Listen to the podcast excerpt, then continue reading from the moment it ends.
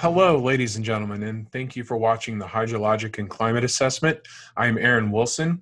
Uh, this is the report for April 30th, 2020. Uh, and this is brought to you by the State Climate Office of Ohio and the Department of Extension at The Ohio State University. Uh, as always, we hope everyone is staying safe and healthy during this COVID 19 pandemic. Uh, from a weather perspective, we've certainly dealt with some cooler weather over the last couple of weeks, certainly cooler than we should be uh, this time of the year. And we'll get into some of those details and a little bit of the horticultural aspects horticultural impacts that we've seen from this cold weather. Uh, this was a, a, part of a sun, sunset that I captured about a week ago uh, at Battelle Darby on the west side of Columbus, southwest side of Columbus here. Had to get out for a little fresh air, and no better way to do that than to hit one of our parks across the state.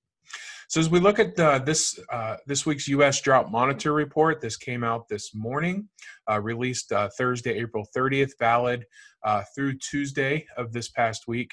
Uh, generally, all the drought conditions are located out west. So we've got some extreme drought, that red shading there in Northern California, and and southern Oregon as well.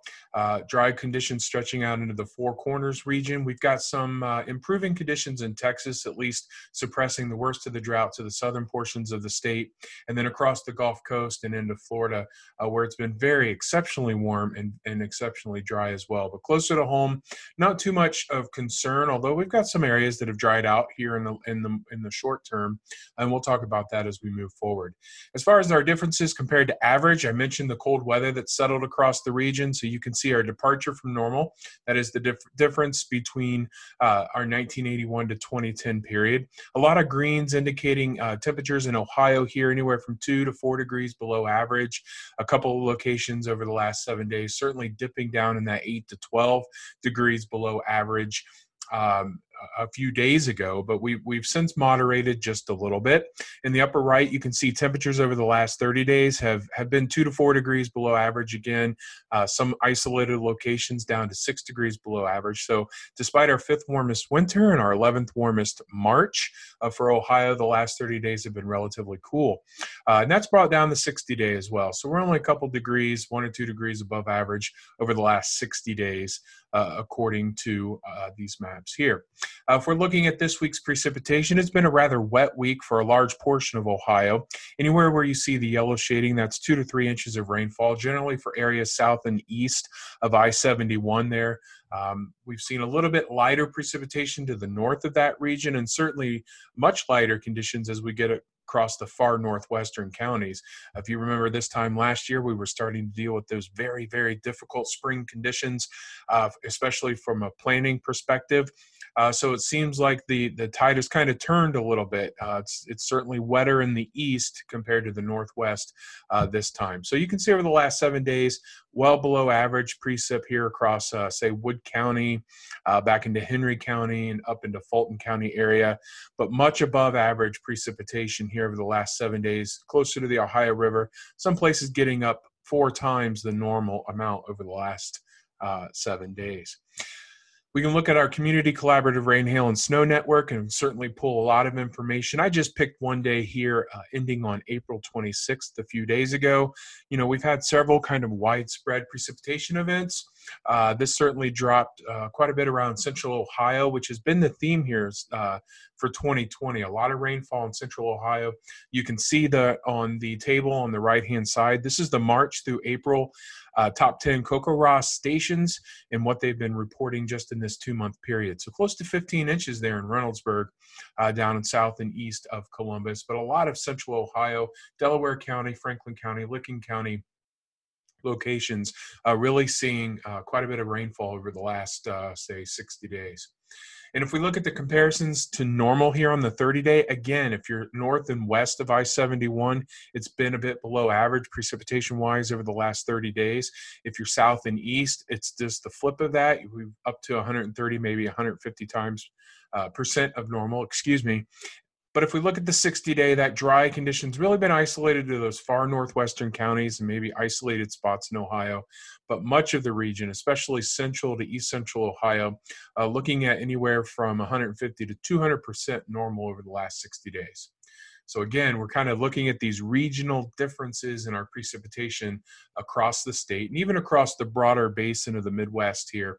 Uh, looking at, at, different conditions a little bit drier as you go farther out west which remarkably considering how wet the dakotas were uh, they're looking at you know getting some plantable conditions uh, if not now pretty soon. So so quite a quite a change in that part of the country if we look at the calculated soil moisture ending on April 29th, you'll notice that Western Ohio extending out of Indiana is now in that white shading. So that's 30 to 70th percentile, which indicates, you know, pretty much average conditions in terms of soil moisture ranking. There's uh, soil moisture is a lot less. It's a lot not as moist as we were sitting at this time last year in 2019. So that's good news for our West Central, Southwest, and Northwest Ohio folks. On the flip side, again, we've got counties in the east that are above that 95th percentile, meaning it's wetter than 95th 95% of the historical record uh, for this date here across the eastern counties. So we, we've got a big difference uh, heading from, from the eastern side of our state to the western side of our state. Uh, stream flows are pretty average for this time of the year, again, reflecting a little bit drier conditions in the northwest, wetter conditions across the southeast, especially in the upper left hand corner. That's the seven day. Over the last 28 days, again, that long term, longer term dryness, uh, 30 to 60 days, is starting to show up a little bit in the stream flows, a little bit below average for this time of year. So that that's um, you know something to note here it's certainly not any conditions where we're getting into drought or anything like that uh, really what it means is that soils are probably a lot better shaped than they were this time last year and certainly those folks could use that that bit of good news now, as we look at the week ahead, uh, we still have a couple of opportunities for rainfall. We've got through, you know, for basically the eastern half of the state, a very soggy Wednesday night and Thursday morning here. Cool conditions here again on Thursday, just just mostly in the 40s.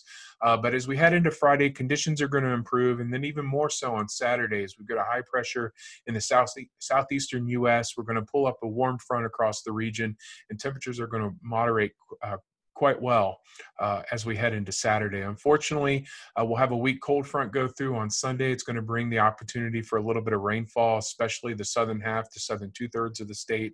And then again, we're going to see some light precipitation probably roll in here Monday night and Tuesday across the state as well. So if we look at the weather prediction seven day forecast on the on the precipitation, wherever you see that blue shading there in southern Ohio, that's a quarter of an inch to one inch of rainfall. That's about average for this time of year. We should see eight tenths to about an inch of rainfall. Again, our northern counties are going to stay a little bit on the drier uh, than uh, average side of things. So again, that's pretty good in terms of you know th- those folks that want to uh, want to wrap up some field work and and working the ground, uh, spray down, and, and, getting out into the fields to plant corn and soybean for sure. So, uh, on that on that note, uh, from a precipitation side, things look pretty good. Unfortunately, it doesn't seem like we're going to be able to shake this cooler than average weather. Uh, we might warm up briefly, like I mentioned this weekend, or we will warm up briefly this weekend. But again, we've got you know this period from May 6th through the 10th.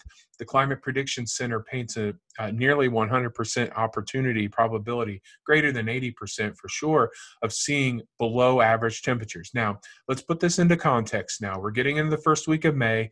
Normal temperatures here in Ohio are in the mid 60s to even low 70s, with overnight lows in the mid to upper 40s. So below average temperatures could mean upper 50s and low 60s with overnight lows again in those 40s. Um, certainly not as warm as we would like it, but we're not likely talking some catastrophic cold here. It's just this lingering, annoying uh, cold for those of us uh, that really want to see that spring weather and, and, conditions really warm up so we can really push along emergence of our corn and soybean.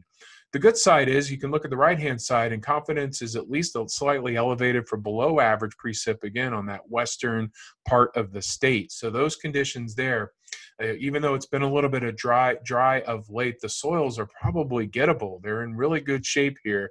Uh, so some of this, you know, opportunities when it's not raining uh, to get out there and get get the field work finished and get planting well underway or finished probably opening up here in the next five to 10 days, despite the cooler than average conditions.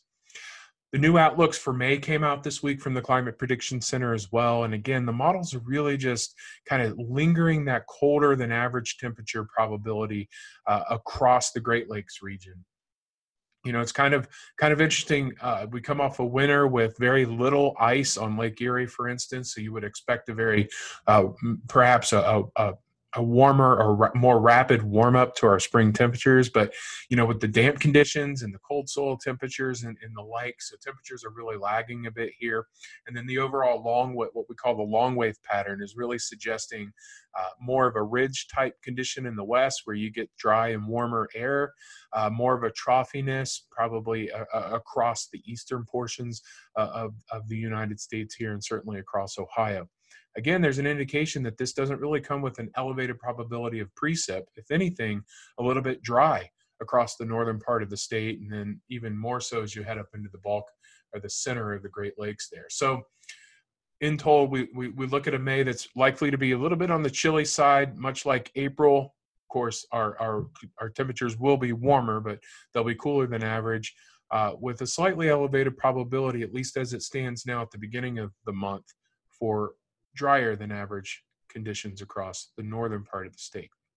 So our ag highlights this week from Cheryl Turner, uh, indicating uh, uh, 2.7 suitable days of field work this past week.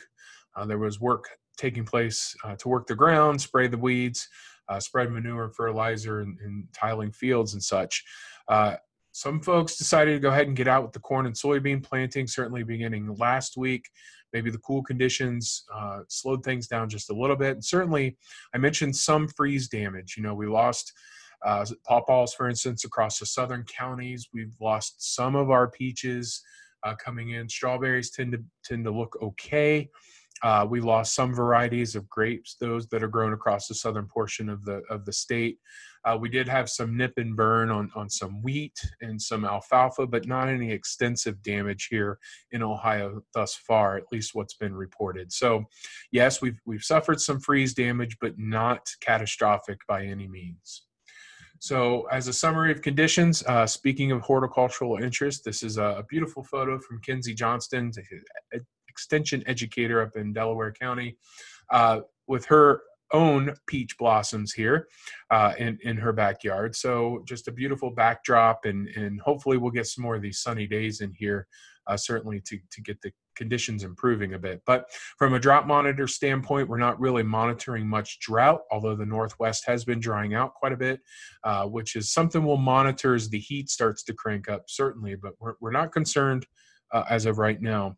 As a climate recap, again, dry in the northwest, wet south and east, and it's been generally cold across the region. But we expect a little bit of a moderation in temperatures, active pattern this this week and this weekend and into next week. Frequent storms, not necessarily heavy rainfall, uh, and then you know, again, our temperatures, even though they'll moderate a bit, they'll still struggle to get to that normal or above normal range. So with that, you can always find out some more information if you would, if you wish. You can visit uh, visit State Climate Office of Ohio's website at climate.osu.edu. We have incredible partners throughout the region, uh, from NOAA's uh, Central Operations Center uh, to the USDA Midwest Climate Hub, Climate Portal, Na- National Drought Mitigation Center. All of our federal and state regional partners really help us uh, do what we do, and, and, we we really think that the Midwest is is in good shape and in good hands uh, from a climate perspective. So until next week, I hope everyone stays safe, stay healthy, and uh, we'll see you next time. Bye bye.